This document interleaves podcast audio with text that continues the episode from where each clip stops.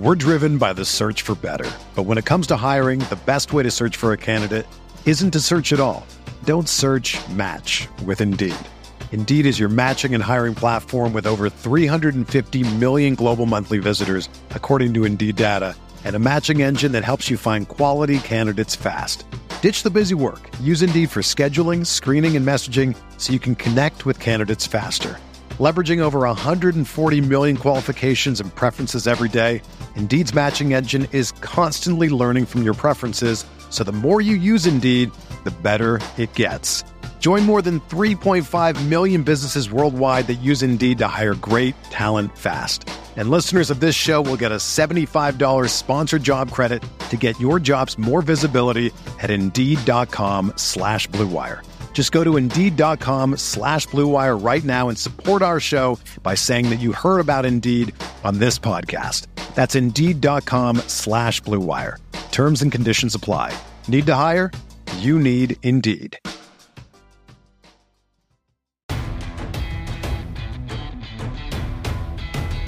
The Chicago Bears select. Welcome to Picks for Poles, presented by The Bear Report, your number one source for everything Chicago Bears draft news, analysis, scouting reports, and more. Presented by Blue Wire Pods. And now, making their way to the podium, Andrew Freeman and Usayd Koshul. Welcome to Picks for Poles, a Chicago Bears draft podcast presented by the Bear Report and Blue Wire Pods. My name is Andrew Freeman, and as always, I'm joined by my co-host Usayd Koshul. We're recording this episode on Wednesday, November 15th, here after uh, the Bears had uh, quite a uh, interesting last couple of weeks here. Um, you know, their recent win coming off uh, the Thursday night game against the Carolina Panthers, uh, bringing them to three and seven on the season so far. And, you know, with the 10 day layoff, uh, certainly we're going to be getting a new look team going forward as Justin Fields is, is expected to be back for their next game against the Detroit Lions. So, definitely some things of worth of note, uh, Usayd, as we get into this uh, podcast episode today. Um, but before we get into what we're going to be going over, uh, how you doing today, man? I'm doing well. You're right. It kind of feels like this is a new look team. And I would even go so far as to argue this. You know, forget the defensive side of the ball for just a second here, because for all the people on Twitter that are talking about how, oh, yeah, well, Matt Eberflus's defense has looked really good, and here's a whole bunch of advanced analytics related to the defense. Can we just be honest about something? When you hire an offensive or defensive minded guy, right? You hire a guy who basically has had a certain specialization on one side of the football, which again in the Bears case, you look at the last three, four, five off er, last three, four, five head coaching hires, you know, you would expect that whatever side of the football they specialize in their entire career that they know how to get the most out of that specific side of the ball. So when people sit here and they talk about yeah well matt eberflus's defense looks really good and blah blah blah and that's a reason to bring him back and there's seven games i'm like look i don't care.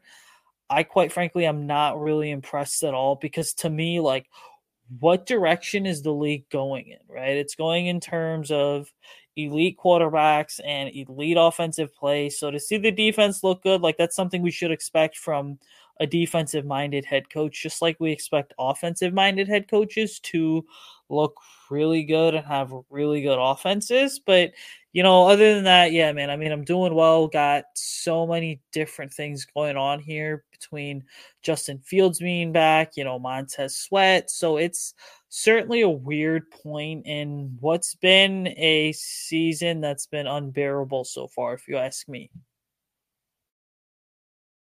Yeah, well, well let's start with Justin Fields because – you know that'll be the big news this week. Obviously, coming back for this game against Detroit, he's been out the last few weeks that with that thumb injury, and you know it's been one of those things where, look, look. I mean, as much as Bears fans want to point out conspiracy theories about maybe this this Bears regime trying to screw over Justin Fields, um, not wanting him to play and play Tyson Bagent out there, I really don't think that's the case when you really think about things. You know, it sounds like based off the way that he's talked in the media over the past few days. It sounds like it was a situation last week where if the game was on Sunday instead of Thursday, he probably would have been ready to go. But it's one of those things where look, look, the, the injury was to his throwing hand thumb, right? And if you can't grip the ball, like as a quarterback, you are literally of no use to the team if you are literally physically incapable of gripping a football and throwing it and being comfortable with that. So I, I'm fine, you know, with them kind of taking their time and making sure that, you know, he's healthy with all that stuff. Because look, I mean, at the end of the day, like for Justin Fields' evaluation, you want him on the field when he's as close to 100% healthy as possible, too, right? It does him no service putting him out there when he's not 100% and he can't grip a football or, you know, he's inconsistent throwing a football because the thumb injury is bothering him, right? So I, I think, you know, look, we, I think we're all at this point tired of the Tyson Bagent experiment. We know that there's a limited ceiling to this. Um, you know, Bagent does some things pretty well, but he also has some issues taking care of the football. He's he's turned the ball over quite a bit over the last few weeks. You know, that game against Carolina was brutal. I, I, I think from start to finish with a lot of missed throws, missed reads. You know, and some of the stuff that he does do well in terms of getting the rid of the ball quickly, not taking stacks sacks. We've seen that regress a little bit as the season has gone gone on. As teams have gotten a little bit more tape on him, and they're starting to take away some of the the, the quick game, first read type of stuff. Um, so yeah, I think you know getting Justin Fields back, it, it'll certainly be a positive for this offense. Although, look, I mean, Justin Fields, he's the better quarterback, but you know, it, it's it should be noted that the Bears are going to start going up against some tough defenses here. When you look at the Lions defense, which it's up and down, but they've shown that they can play good against certain offenses, and they've had some success against Justin Fields in the past. We look at their last game last year. Justin Fields had one of his worst games last season against this Lions defense um, late in the season. And then, you know, you got the Browns coming up. You know, you, you got some interesting the Vikings who Justin Fields struggled against. So it's not going to be easy for Justin Fields, but certainly we're looking at a, a, a big last seven games for him because really this last stretch of games is going to determine his future here with the Bears as, as their quarterback moving forward. And let's talk for a second about how Tyson Bagent playing the four games or whatever, the three and a half, four games, kind of influenced Luke Getsy's play calling. Because if you look at Bagent, the play calling with Bagent, I mean, they were going a lot more six man protection. They always seemingly had a one or two tight end set out there. They always seemingly had Cole Kmet more on the line of scrimmage in a two or three point stance. They sometimes had him lined up in the backfield behind the guards and tackles in a two point stance, then asked him to kind of read and react based on what the linebacker was doing and the edge rushers are doing for the opposing defenses. Now, why is that so significant? Because if you look at this team, I mean, they haven't really allowed double digit sacks since Tyson Bagent has been in. Now you can sit there and people can make the whole argument, yeah, well, Bagent gets the ball out quicker, blah, blah, blah, and Justin Fields doesn't. Well, guess what?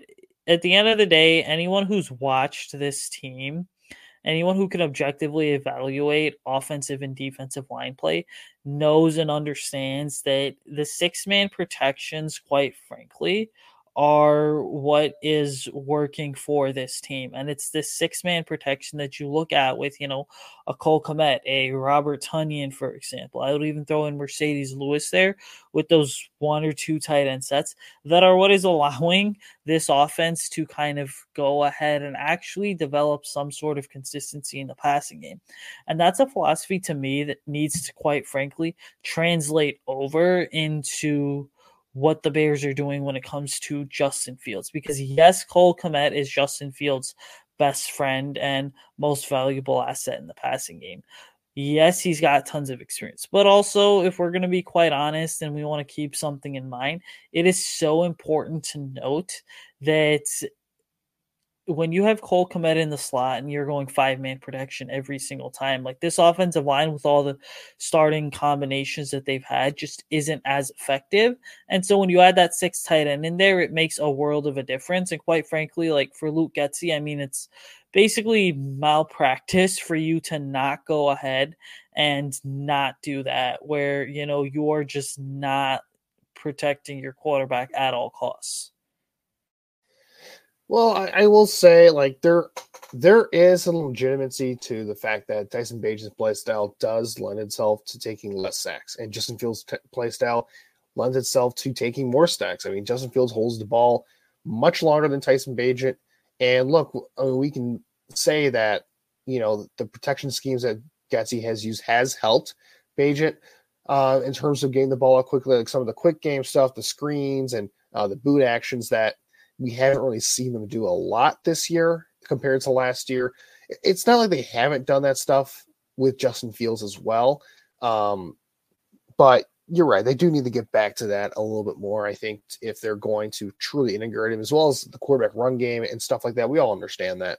Like we we've been talking about that all year long. Really, that that's kind of the, that's kind of been the biggest problem with this offense in terms of you know unlocking what Justin Fields does well, but at the same time, we have to understand that Justin Fields is just always going to be a guy who takes a lot of sacks. It, it just is what it is. Like you compare him to every single quarterback that's been on this Bears team since Justin Fields has taken over. Like Justin Fields' sack rate has been uh, astronomical compared to these guys. You look at the year, his rookie year with Andy Dalton, like Andy Dalton's sack rate was way lower than Justin Fields with the same offensive line that Justin Fields was working with, right? Same goes to Tyson Bagent. Tyson Bagent has the lowest sack rate in the NFL amongst qualifying quarterbacks. Meanwhile, Justin Fields has among the highest, if not the highest, sack rate in the NFL among qualifying quarterbacks. So it's really, it just comes down to it is who Justin Fields is. And, you know, you, you know, for all those negatives, like he does bring some positives in terms of the arm talent, the ability to stretch the field, which Tyson Bagent is not capable of doing. We've seen that um, throughout these last five or four or five games or so. Um, the inability to throw the ball in the tight windows consistently, uh, obviously the athleticism and the ability to make plays when nothing is there, you know, the explosiveness in the run game. We understand that Justin Fields brings a different dimension to the quarterback position that Bagent just is not capable of bringing. Um, but I mean, there are there is a tax to pay for that in terms of what Justin Fields does bring, and the tax that he does pay is sacks and you know not making the offensive line look great a lot of the time. So, yeah, at the end of the day, what it comes down to is this: is this is that you know Justin Fields for him coming back. I mean, I'm, I'm excited to see what he does and how he approaches. You know, the last stretch of this season, it's not been. It's outside of a couple games here and a couple of, of moments. It has not been a great, great year for him, and if anything, it's been a, a huge disappointment for Justin Fields this year. I think it's been an understatement. Like we, there's a reason why we're talking about college quarterbacks and rookie quarterbacks, and we are going to be talking about these rookie quarterbacks um, today on this podcast.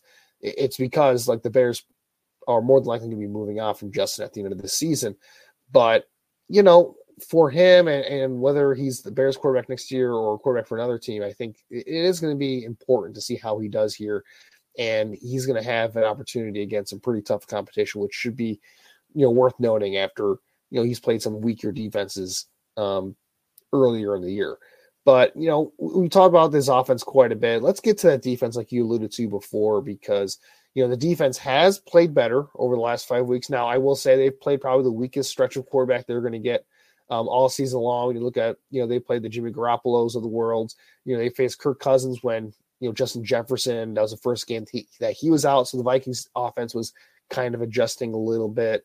You know, you, will look at this past week, obviously against Bryce Young and that Carolina Panthers offense, which is just, man, that offense that Carolina has is brutal. I mean, they are quite clearly, especially with Kyler Murray being back for the Cardinals, they are quite clearly the worst team in all of football. So I think the Bears fans can feel pretty confident that they're getting the number one pick in next year's draft, which is pretty exciting to say.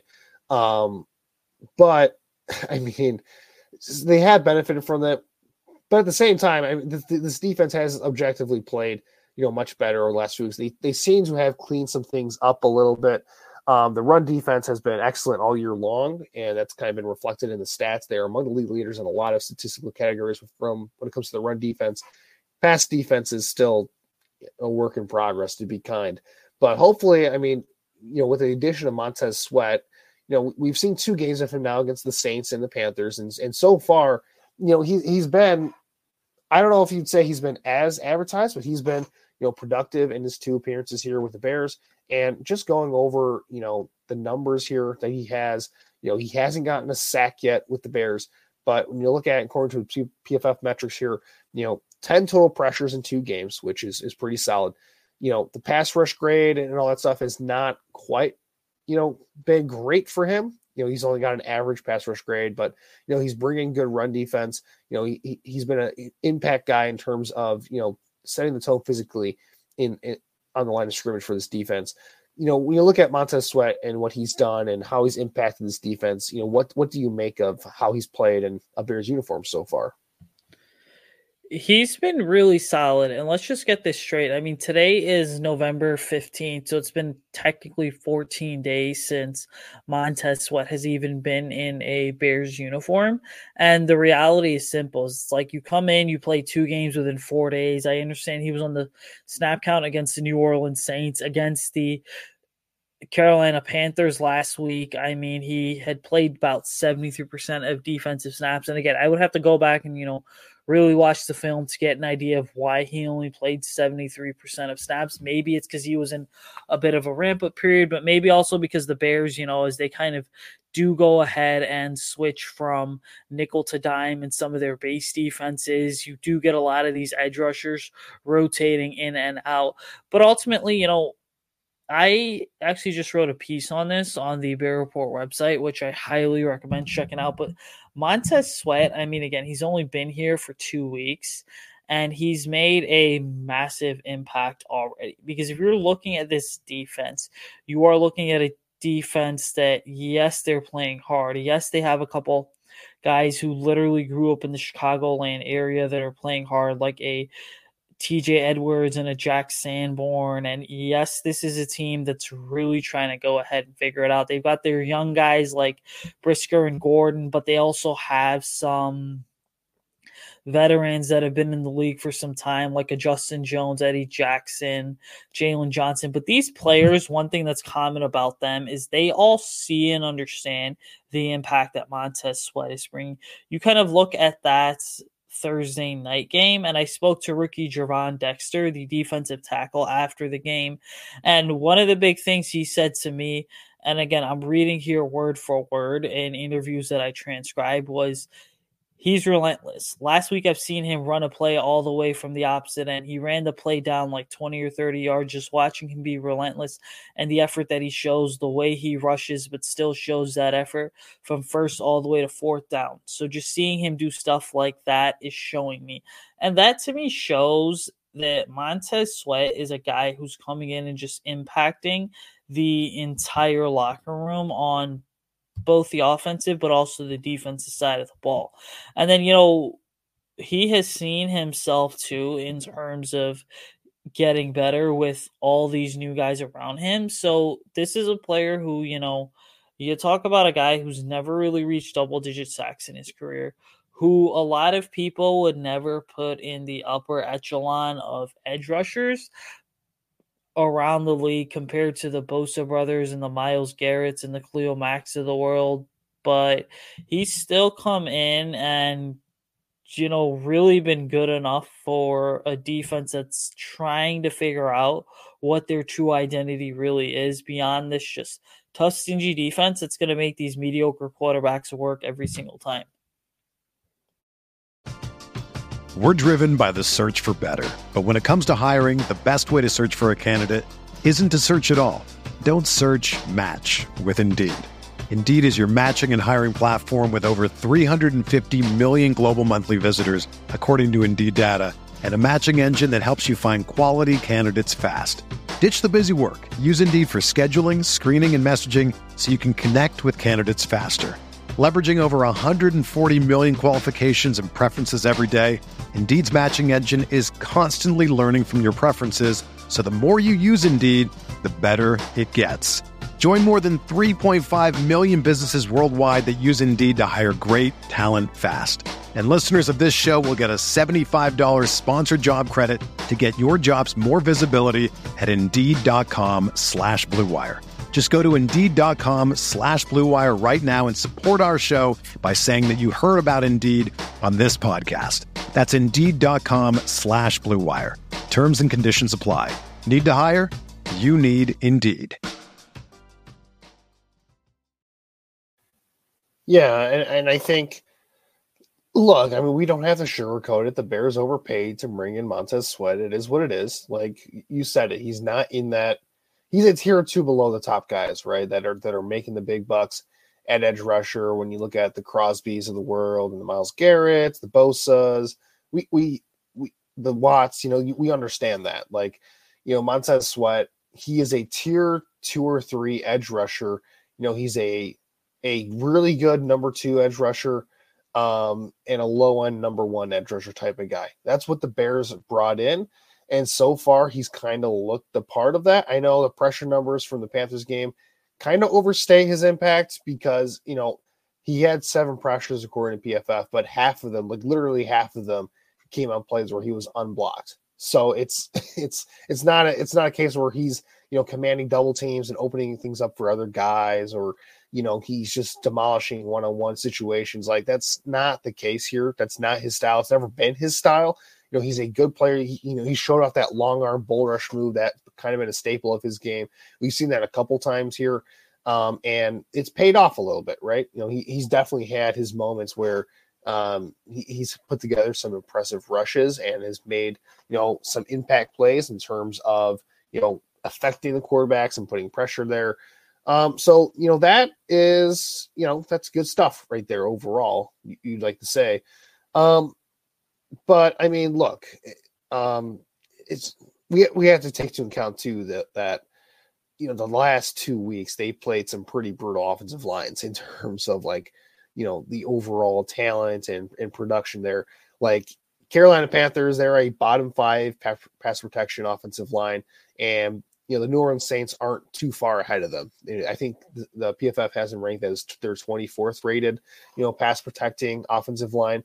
So it's not like they're going up against you know a bunch of role beaters here, and you know it's going to be much more of a test, I think, going up against this, you know, Detroit Lions offensive line, which is a top three pass protecting unit so far this season. You know, you got Taylor, you know, Taylor Decker, Penei Sewell, obviously, you got some of those guys in the middle, like you know Frank Ragnow and um, Joe Jackson. So they got some guys. Graham Glasgow has played pretty well for them this year. You know, so it's going to be much more of a challenge this upcoming week against Detroit. So I'm interested to see whether he can replicate that performances that he's had the last two weeks, and and this defense can continue to put pressure on quarterbacks.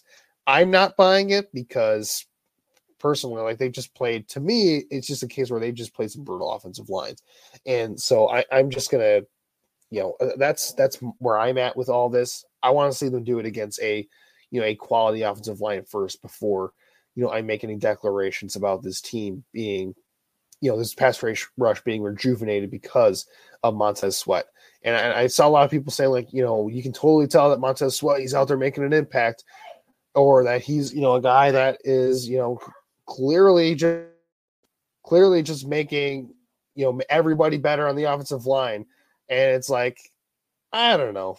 Like, are, are we saying that because he's doing that or because like he's the only NFL caliber edge rusher in this roster right now? And it's like, oh, that's what an NFL edge rusher looks like, right? So I, am curious if it's it, it's some of that as well.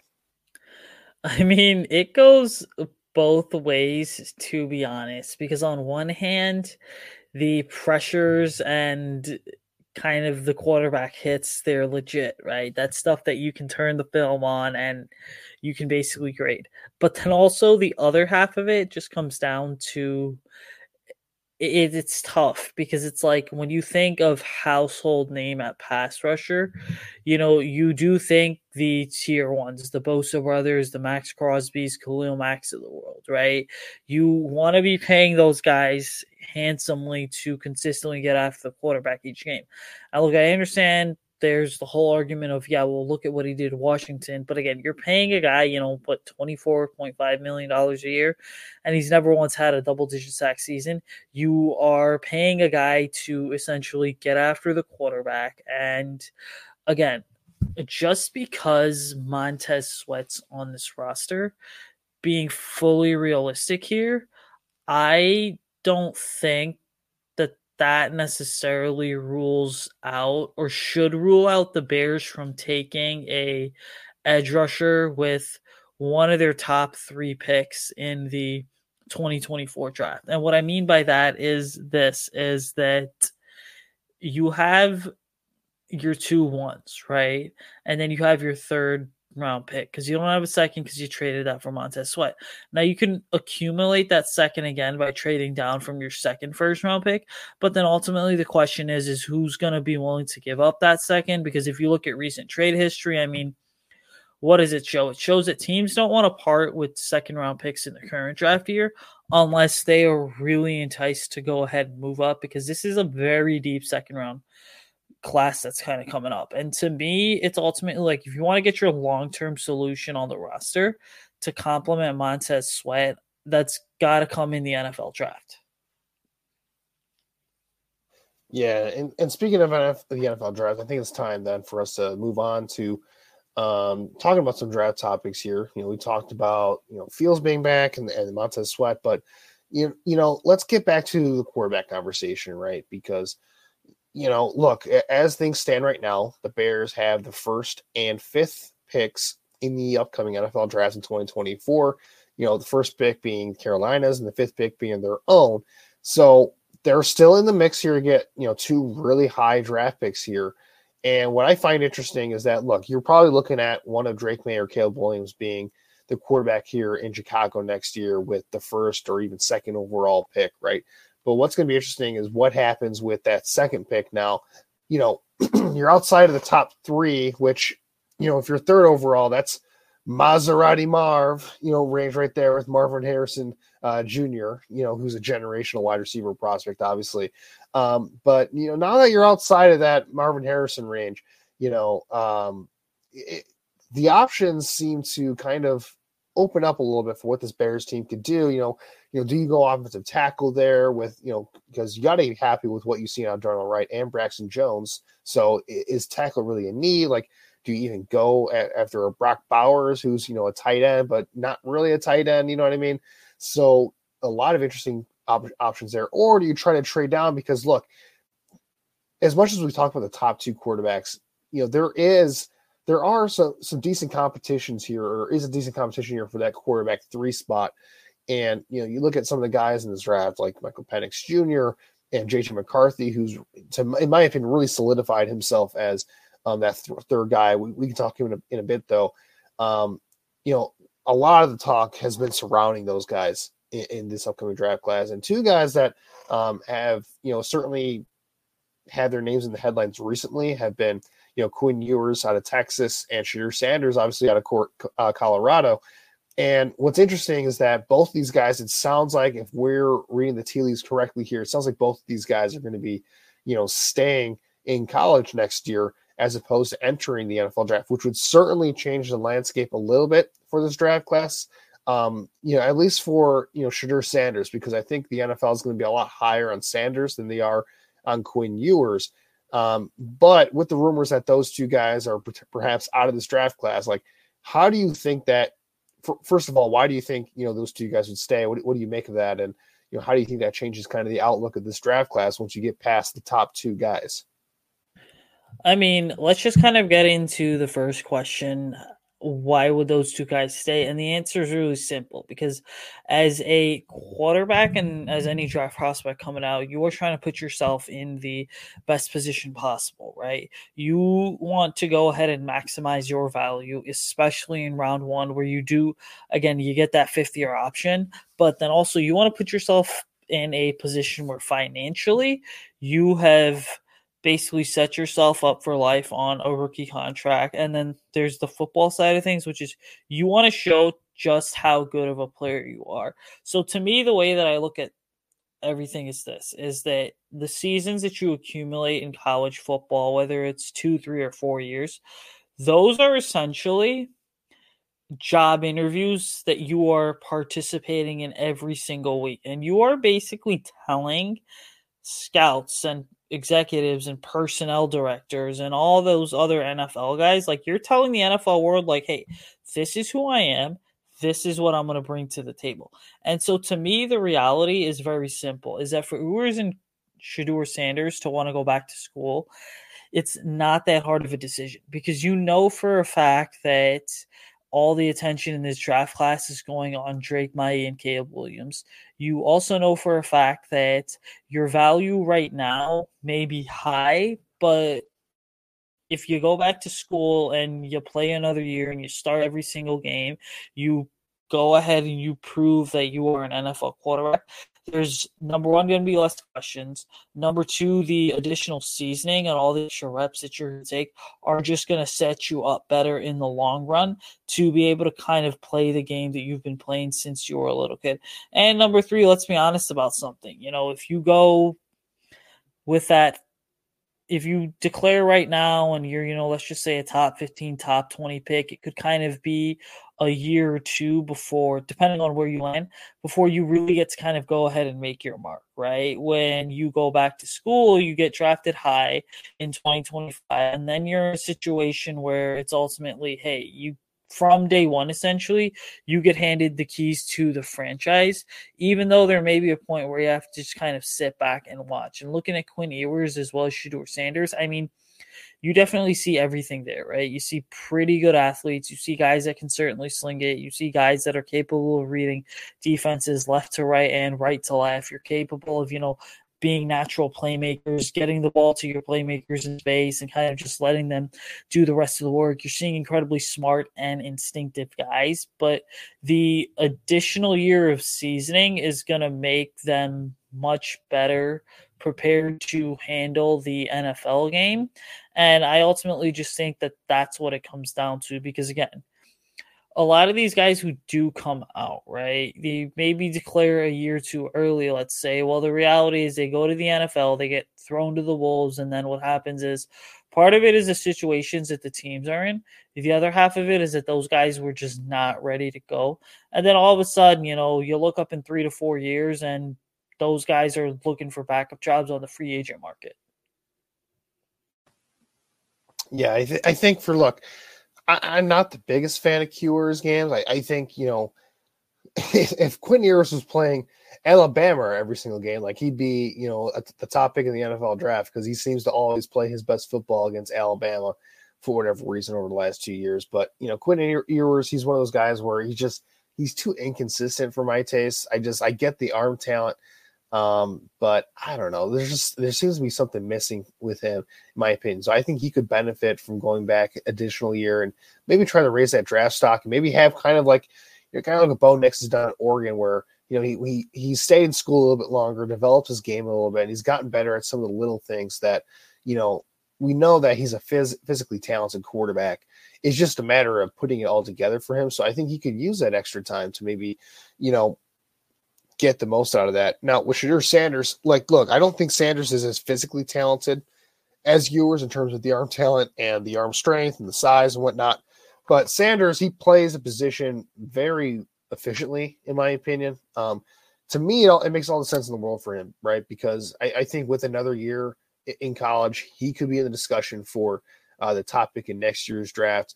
And it makes a lot of sense because look, Colorado, they're not a finished product in terms of that program, right? This is the first year of Deion Sanders being there at Colorado and getting the right recruits in the building there. So we knew it was going to be a multi-year process uh, with that. And look, the offensive line for Colorado is not good whatsoever, and that certainly has hurt uh, Shedeur Sanders at times when you look at him in the passing game. Um, you know, and especially over the last few weeks, it's, it's been a lot rougher for him and, and, this Colorado passing offense in recent weeks because when at, the start of the year when they were able to kind of mask some of the issues in the offensive line with some creative play calling, Sanders looked great and he he looked like a legit like top NFL prospect. You know, in, in recent weeks hasn't quite been there as much. Um, so you would like to see you know him get better protection up front and you know see if that can kind of improve, you know, some of the other aspects of his game. But Sanders, I, I mean, in terms of the uh, ability and w- what I see from him, I see a very talented prospect who I think could certainly be number one in not next year's draft, but the year after that, right after you know Caleb Williams and Drake Maye do their thing uh, this year. So I, to me, it makes all the sense in the world for both of these guys. You know, maybe not as much for Coolers, I guess, but for Sanders, I think it makes a ton of sense. Like you know what you're getting out of him as a prospect. Um, he's got the talent. He just he needs a better surrounding situation, I think.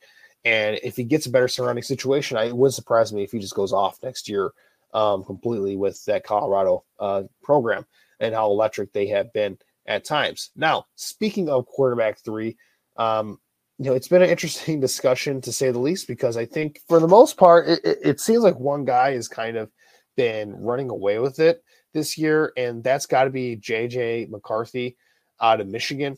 And JJ McCarthy's a guy who, you know, he started for this Michigan team last year. It was a big part of their success, but he really wasn't asked to do a lot at Michigan because, you know, they're a run heavy team. You know, it's a lot of friendly scripts for him. They don't really rely on the passing game in, you know, in that Michigan offense with Jim Harbaugh kind of running things there. But this year, you know, he has taken a, a big step forward um, this year. And one of those things where, you know, he's one of the highest graded quarterbacks according to PFF. He's got a high big time throw weight, big time throw rate. Um, you know, 18 touchdowns, three interceptions, over 10 yards per attempt. Um, just extremely efficient this year. So when you're looking at JJ McCarthy, you say, you know, do you think he's kind of earned the right to be the quarterback three in this draft class, or do you think there are some other guys here that are more deserving of you know that moniker?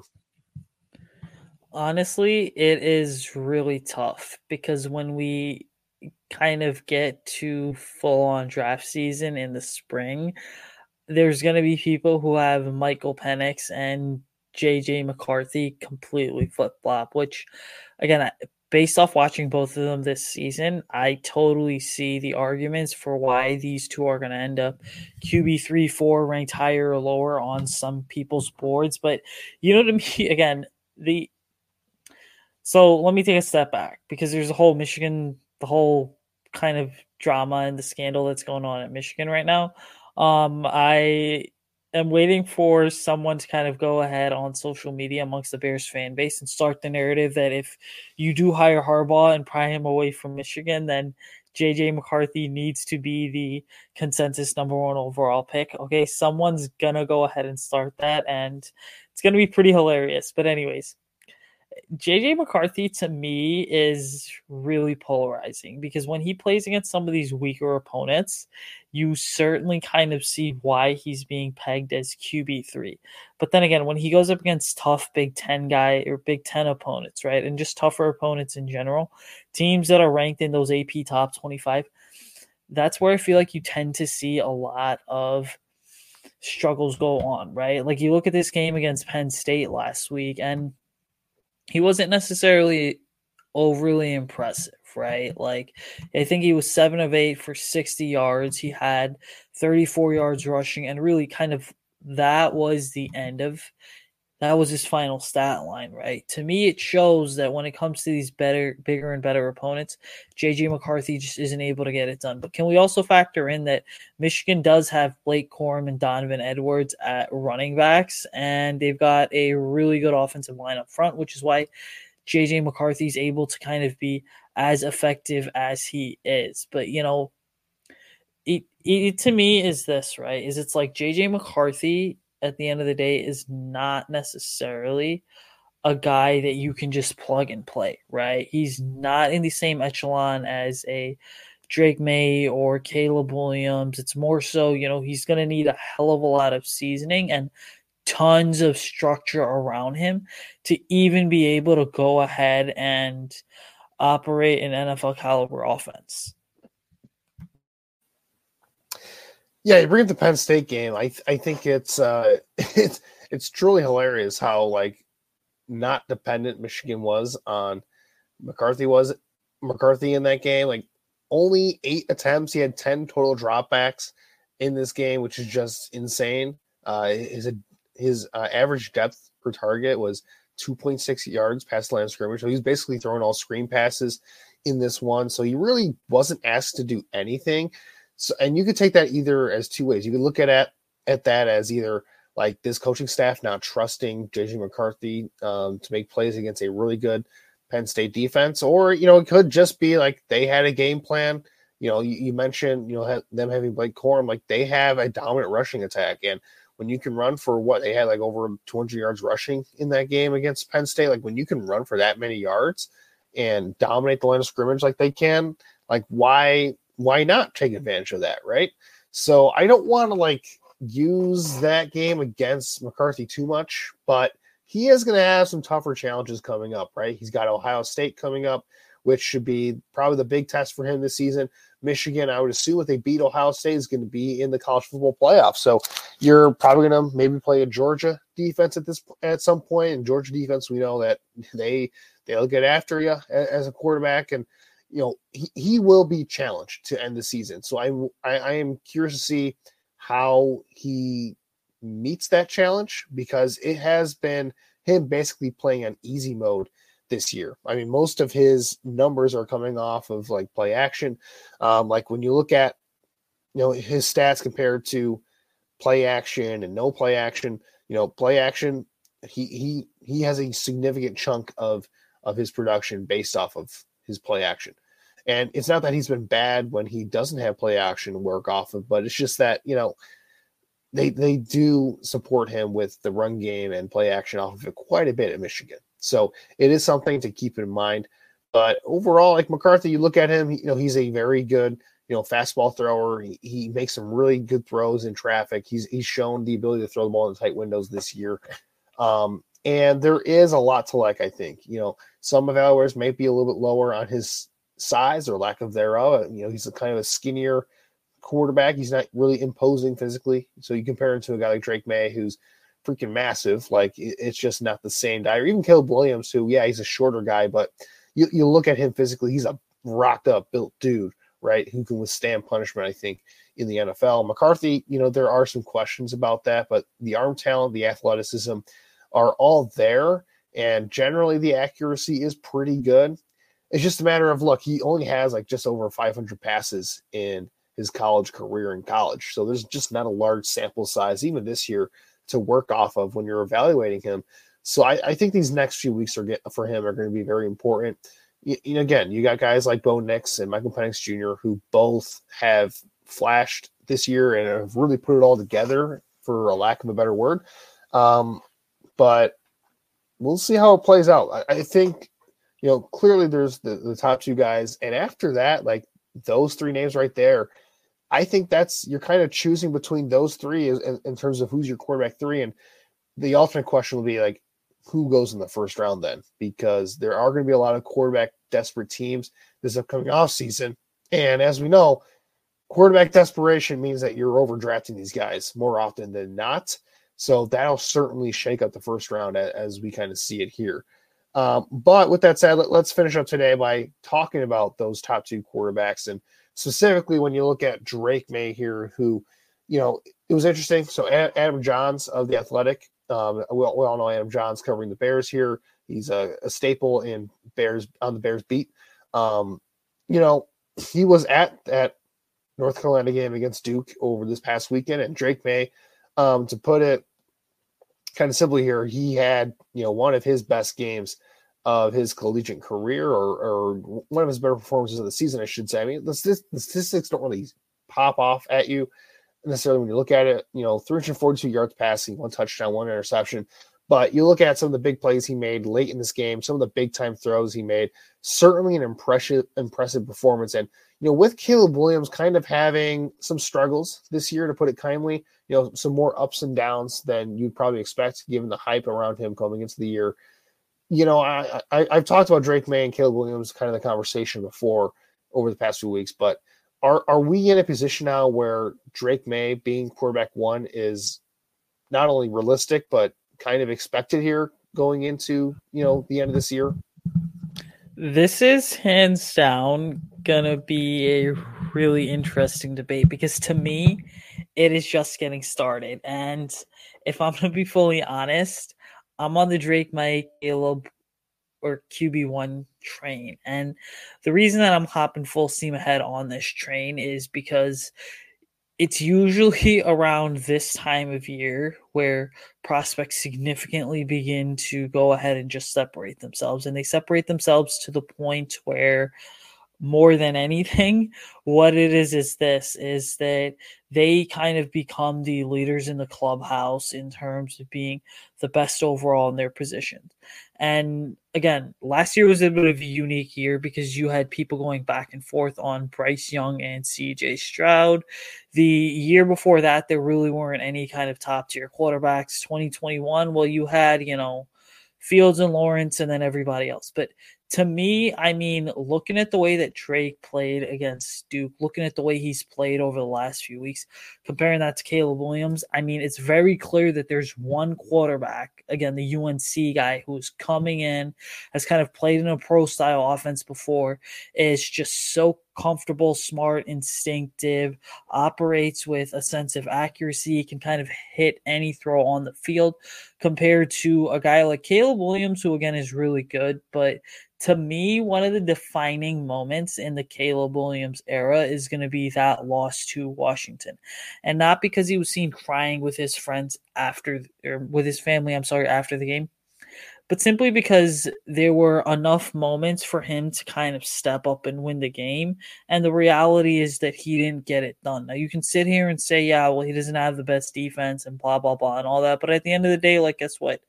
Your job as a quarterback is to go out and to lead the team and to win games and show up in those clutch moments. It's fair to argue that Drake has been much more clutch than Caleb.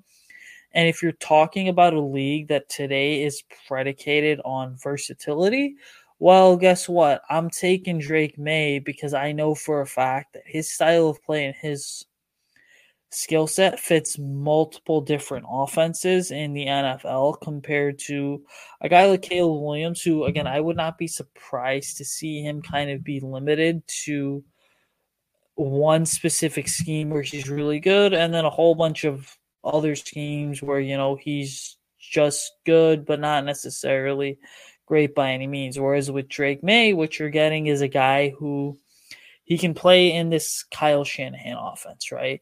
And then he can go ahead and you can get him to play in a variation of what the Buffalo Bills have been running, right? Under former offensive coordinator Ken Dorsey as well as Brian Daboll, right? Two of the best systems.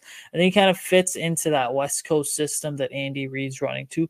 So when you kind of have a quarterback that can do a little bit of something in all three, it's essentially the complete package right there. Yeah, I mean, I mean, Drake Maye typically, you know, traditionally when you look at these skill sets here, um, just comparing the skill sets, Drake Maye's skill set kind of translate or has more of a baseline of translating than Caleb Williams does have. Right when you look at Drake Maye, he's your standard like big guy, big arm, you know, really good accuracy down the field, athletic dude, obviously. But the selling point for him is that you know he He's a he's a pocket passer that is he, he has an excellent excellent understanding of when and how to fit the ball in the tight windows without putting the ball, you know, at risk too often. So he, he's kind of found that balance between, you know, taking aggressive chances and, you know, not having it cost his team too often. Like and, and to kind of exemplify that, like you look at like some of the, the advanced metrics here, you know his big time throw rate, which you know it's a subjective stat, but it's generally pretty consistent um, overall. When you look at you know the way that PFF tracks it, his big time throw rate, you know, this season is eight percent. So eight percent of his throws this year are big time throws, while he's only has seven turnover worthy plays this year. So one point six percent turnover worthy play rate. So that kind of difference between big time throws and turnover worthy plays is really exciting because that tells you that you know he is making some absolute throwing some absolute dime balls down the field into tight spaces and tight windows and and making it work while not turning the ball over, over too often, which is extremely impressive. He's a guy who pushes the ball down the field, but he doesn't hold on to the ball like excessively too much. Like his time to throw is, you know, 2.77 times, you know, uh, average time per throw which is pretty standard uh, for a lot of quarterbacks in today's NFL. And just overall, like the thing that stands out for me is that his consistency game to game is really impressive to me. He's only had like, you know, he hasn't really even had like a, a, a true like stinker this year. Like he had some performances early in the year where you know he got unlucky with some interception, you know, luck, uh, where you know some batted balls or whatever just didn't go his way.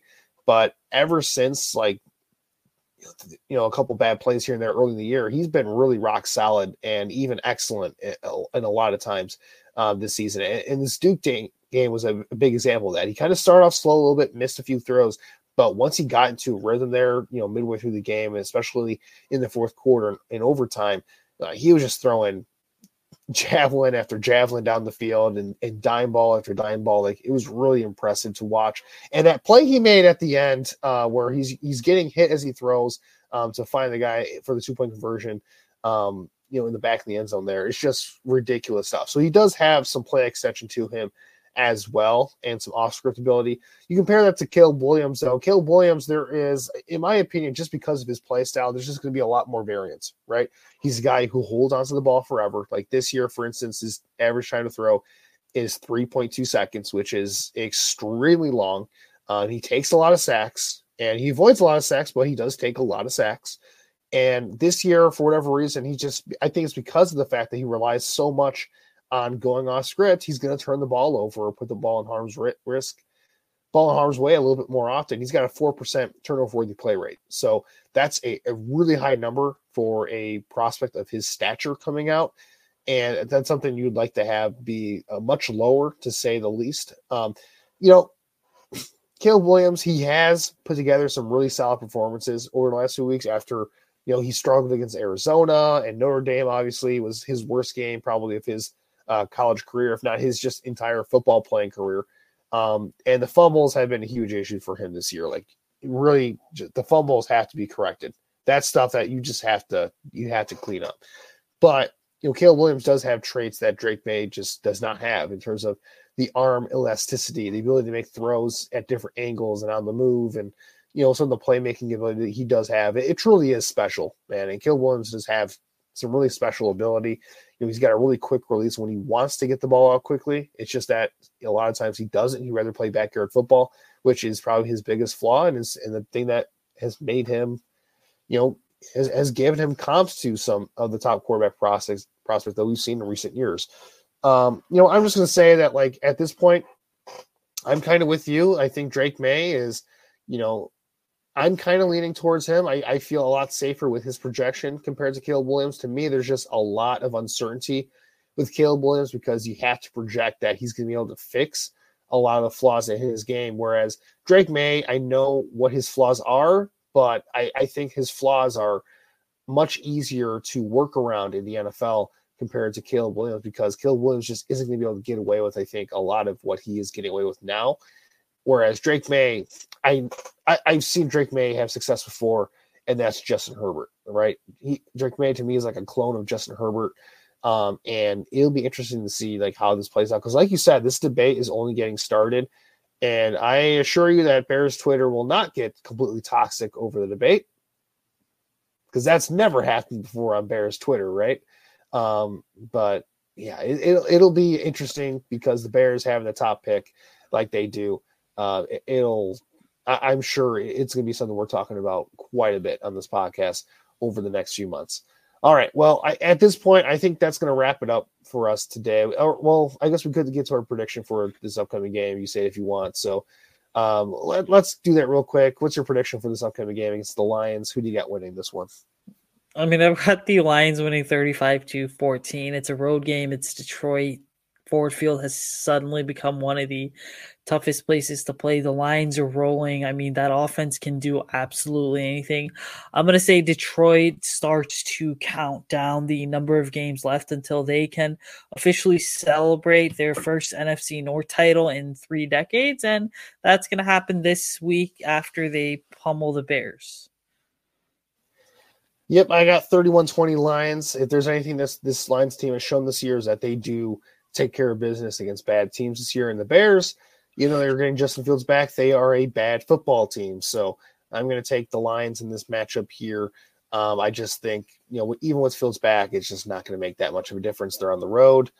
You know, Ford Field's going to be loud, I'm guessing, you know, for this one. They're, they're, that fan base is just ready to go, I, I think, this year. And they've had a fun ride so far. And, and honestly, as an outside observer, you know we're Bears fans here. I've got to say, like Dan Campbell, man, you got a believer in me because that they are a fun team to watch. And even though they're division rival here, I just I have to tip my cap to what they're doing. Ben Johnson, the play calling is just absurdly good. And I would love nothing more for the Bears to kind of steal him this offseason and make him their next head coach. But time will tell if, if that's going to happen here. So, with that said, that's going to be it for us today. Uh, for all of our listeners out there, make sure to like, rate, subscribe, and re- review our podcast here on Spotify and wherever you get your podcast, really. Um, and make sure to follow us on social media as well. You can follow us on X at Picks for Poles. You can also follow the Bear Report on Twitter as well at Bear Report. Um, Usayd, where can our listeners find you and find your work? Yeah, guys, you can follow me on Twitter at Usayd Koshul. Check out my work on the Bear Report website. Yeah, absolutely. As for me, you can follow me on Twitter at AJ Freeman25. You can find my work on the Bear Report as well, where I do my Tracking the Trenches series, and as well as a bunch of other stuff. I have a mock draft out there as well, which you can check out. So, my first mock draft of the season, um, which, you know, I'm sure is not going to draw any divisive comments whatsoever. Um, but with that said, uh, that's going to do it for us today. Uh, for all of our Bears fans out there listening, uh, bear down. Have yourself a great weekend.